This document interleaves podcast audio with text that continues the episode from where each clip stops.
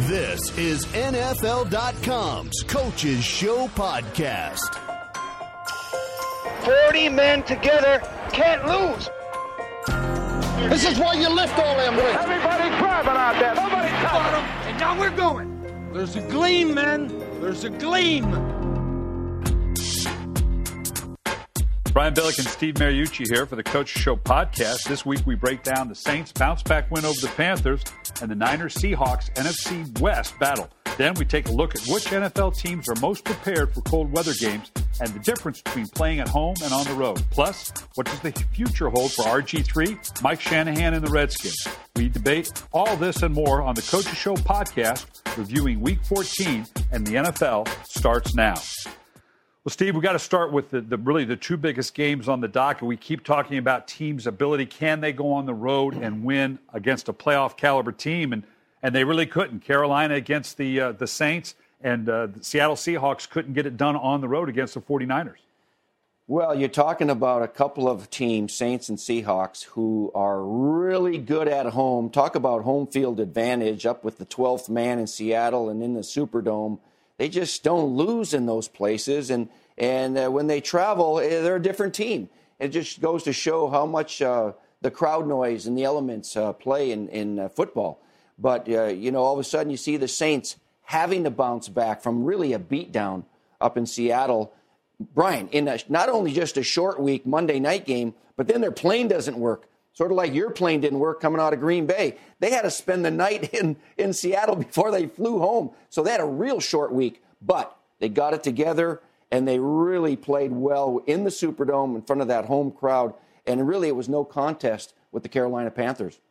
Yeah, the key was, I think, with when when the New Orleans Saints jumped up. You know, we both know Carolina's not built to keep up in a track meet, and when Drew Brees got it going, that's not the kind of game they wanted to play compare that to Seattle, you know, it turned into a slugfest in Seattle that Seattle just kind of blew out the 49ers. And now in San Francisco, that was a big win for San Francisco because had they not played well uh, going forward, the mindset for the 49ers, but I think they showed at home in particular, yeah, we can go toe for toe with you. We can be as physical as you are. And I, that was obviously big for them. And once again, as we talk about, as good as the Seattle Seahawks may be, and they may go to the Super Bowl because everything is going to go through Seattle. I haven't seen that signature on the road win by them to say that they're truly that dominant team. You mentioned uh, mindset, and that was key because Seattle has beaten down the Niners, what, 71 to 16 or something in the last two games, but they were up there. And Colin Kaepernick had not beaten the Seattle Seahawks at all. It was Alex Smith who beat him last year uh, at home. And so I think it was a it was a good win mentally and with for confidence sake for the Niners to kick that field goal right at the end and salvage a win.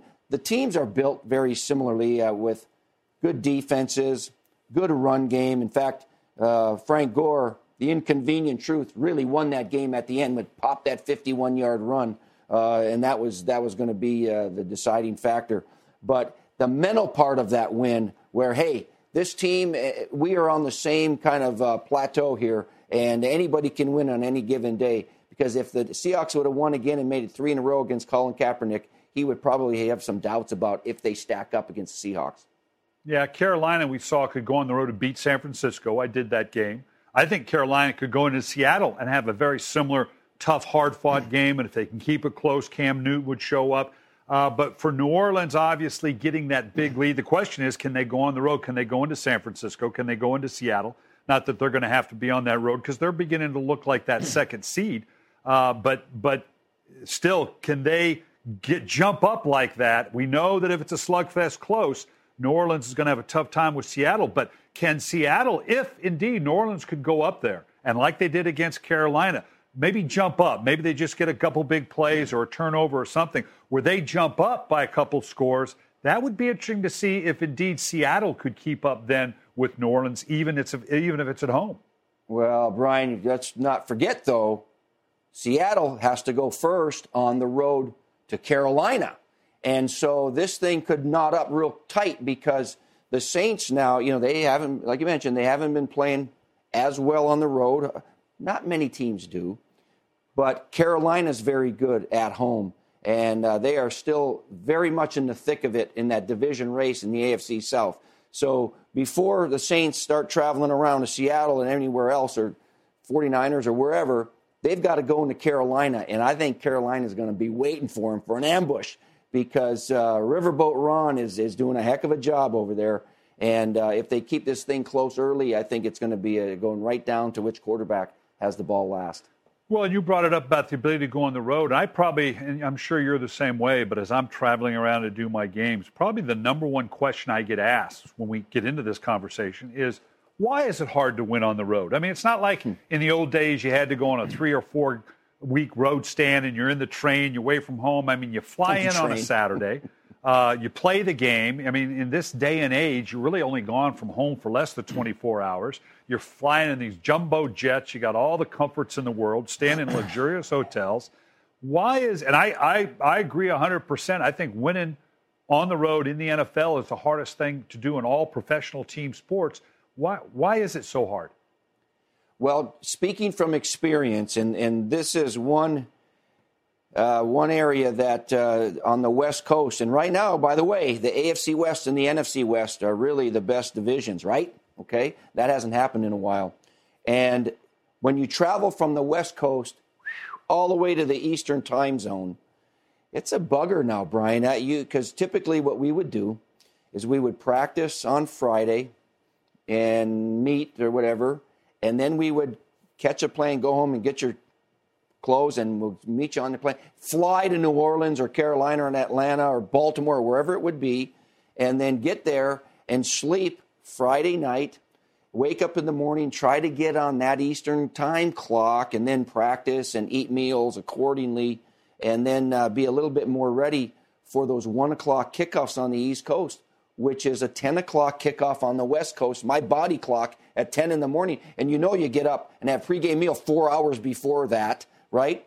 And so you were getting up at five, eating at six, and, and that's kind of early to go be at peak performance for West Coast teams. That's one of the reasons, uh, you know, that, that, that doesn't include all the games, but from west to east, it's very difficult. Yeah, and then you factor in obviously, particularly now, like last weekend. I was I was in your old stopping ground in Green Bay, and I got to tell you, man, it was cold. It was close to minus. Oh, weather has something seven. to do with it, huh? Oh my gosh! And, and, I was thinking the poor, you know, Atlanta Falcons. You know, they're a dome uh, team. They're coming out of team. the South. But you know what? They held up pretty good, and it yeah. struck me watching the Green Bay Packers because that is an advantage for you. You you coached up there for a number of years, and you had to love it when it was cold. And these Southern teams came in. Atlanta stayed with them blow for blow. Uh, is that was that an emotional letdown for you when you saw a team wasn't going to be affected by the cold when you thought they would? Most teams were really affected by the cold, Brian. I'm not kidding. And you know this.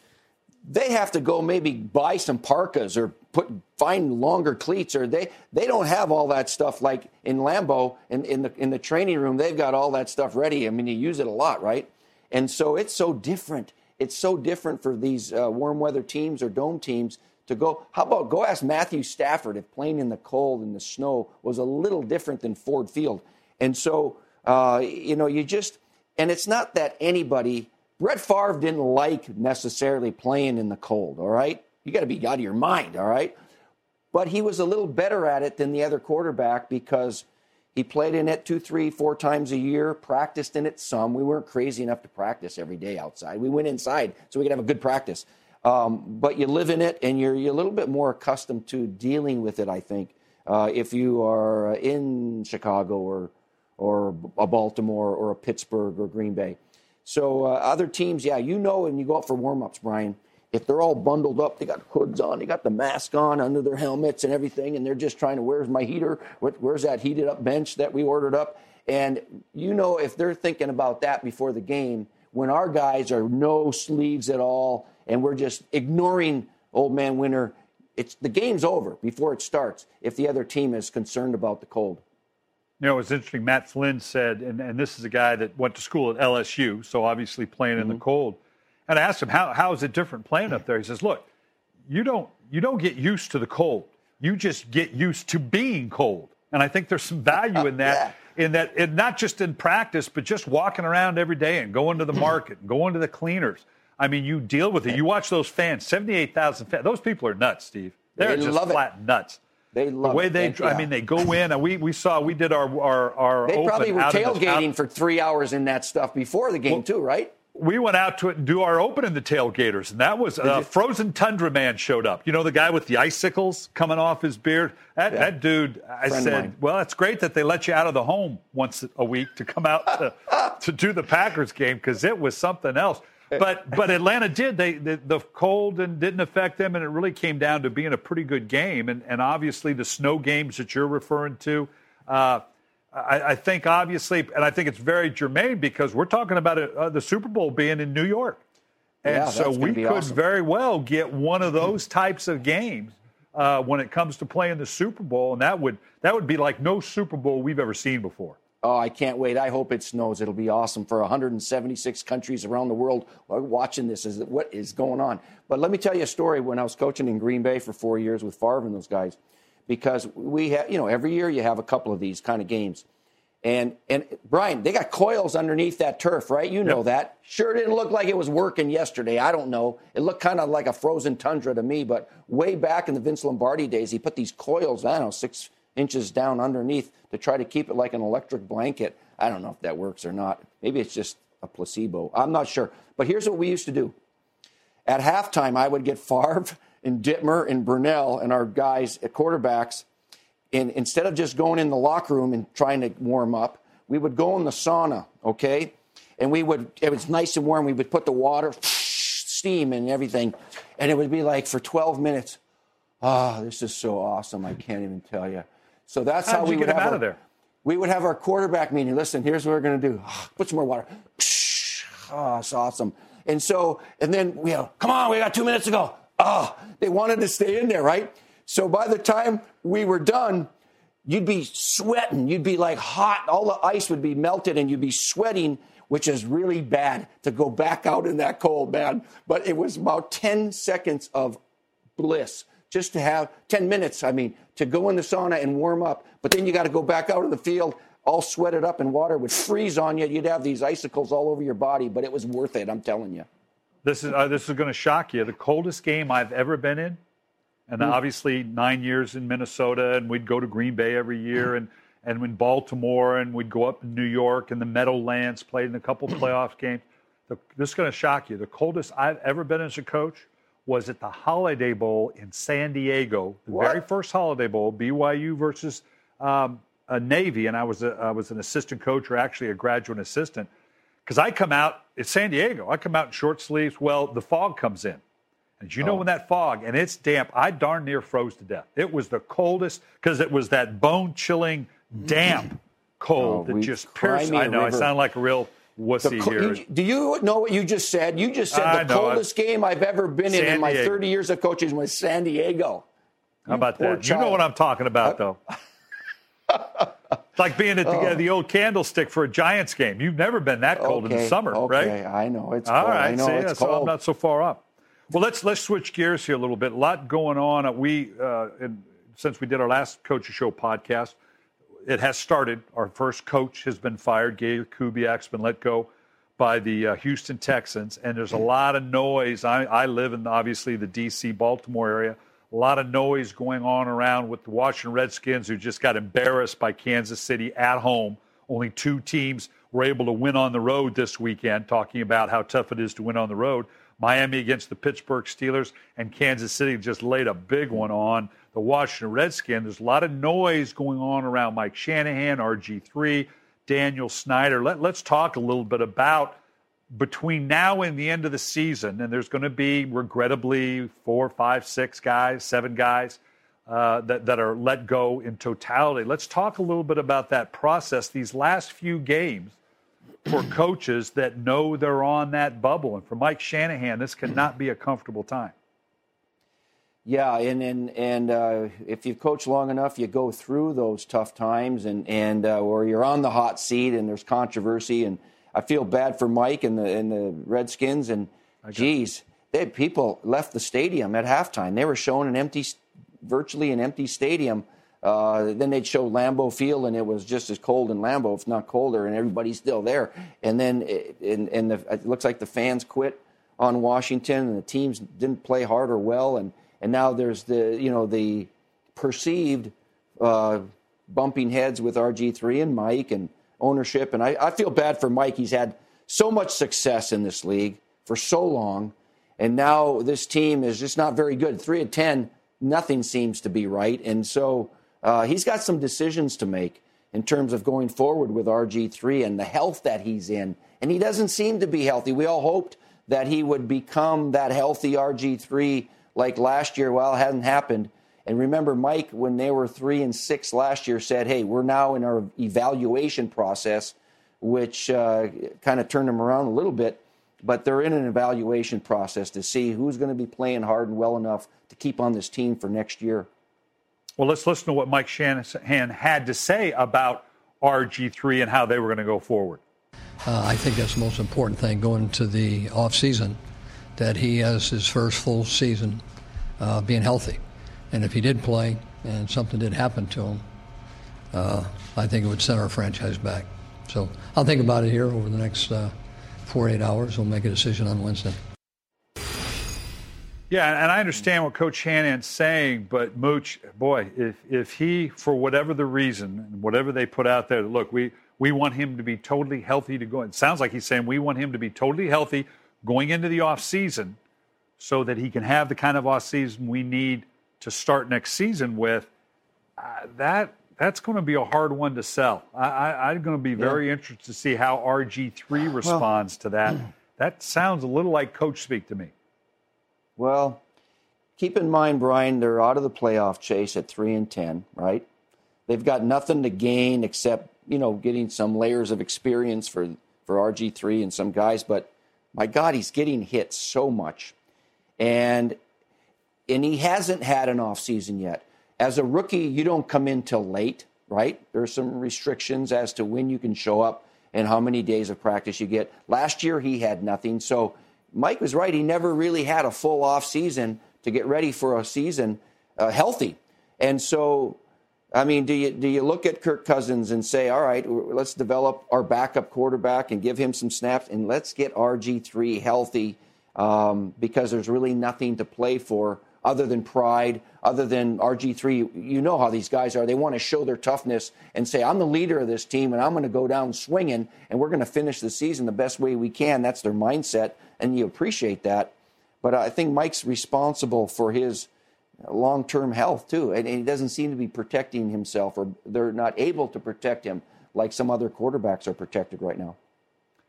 Yeah, but you could also look at that from you know Matt Ryan. Do you want to expose Matt Ryan to a team that's been in there. Their offensive line has really struggled. They're rolling guys through there. Uh, ben Roethlisberger and the Pittsburgh Steelers. There's a lot of quarterbacks out there, proven quarterbacks. You could kind of make the same case. We're going to have the question now. Green Bay now is right there on the cusp, cusp, notwithstanding what happens with Chicago and Dallas. With Detroit losing, as odd as it sounds, they're they're sitting right there, just a half game back of first place. So they are in the middle of it. Uh, but I asked Mike uh, um, McCarthy in our production meeting what you know if if you were to lose, and no coach wants to talk about that, but if if you were to be eliminated from the playoffs, would you think about pulling? Uh, Aaron Rodgers at that point, just in terms of the health and, and not exposing him to it. And he said, uh, you know what, honestly, and I take Mike at his word, he says, we haven't discussed it. We were, you know, we're out to beat the, the, uh, the Atlanta Falcons, and they did. And we'll see if indeed Aaron Rodgers can come back. Aaron looked good, by the way. That's a hard part. He's throwing the ball well. Mike sees that, but until that bone calcifies, well, this is all the doctor's decision on Aaron Rodgers. Be interesting to see if he comes back and plays this week. Yeah. Let me go back to the point about RG3, Brian, and the only difference that I see, because, yeah, some teams like Atlanta or Pittsburgh might be out of their chase. Well, Pittsburgh's not quite yet. They have healthy quarterbacks for the most part. They're healthy, and, and there's no reason to sit them down. RG3 has had two knee surgeries and two concussions, and I just hold my breath every time that guy gets hit. Anyway, so let's go back to Green Bay. I did a thing on uh, game day morning Sunday, and and and we were talking about Aaron Rodgers. Should he play, or, or or should they wait to see if they win or lose? Well, when I went to Detroit, our first draft pick was named Charles Rogers, no relation to Aaron. He was the second pick in the draft. He was a wide receiver out of Michigan State. Remember? And after five games, he broke his collarbone. And so this is my collarbone experience. I'm just telling you. And, and so and he got hurt in practice in the bye week. So he sat out the rest of the year because it simply wasn't healed enough to play. The very next year, in the first game at Chicago, this is almost 11 months after he heard it the first time. He goes down for a catch, and we showed it. We showed the replay, and he hit he hit the ground here, popped his collarbone again, and shattered it and broke it, and he was out for the year again. And that's after almost 11 months of rehab. Now, I think Charles Rogers' broken collarbone was more severe than Aaron, but that sticks in my mind about rushing a collarbone, a broken collarbone back, because when you know this, when a guy gets sacked and he hits the ground with a 300 pound body, boom, that collarbone's got no shot.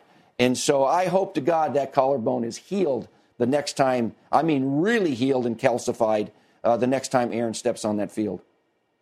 Well, we always like to finish off with uh, the Coach Show podcast with the fact, you know, you get, you see, you're in studio, you get to see all these games.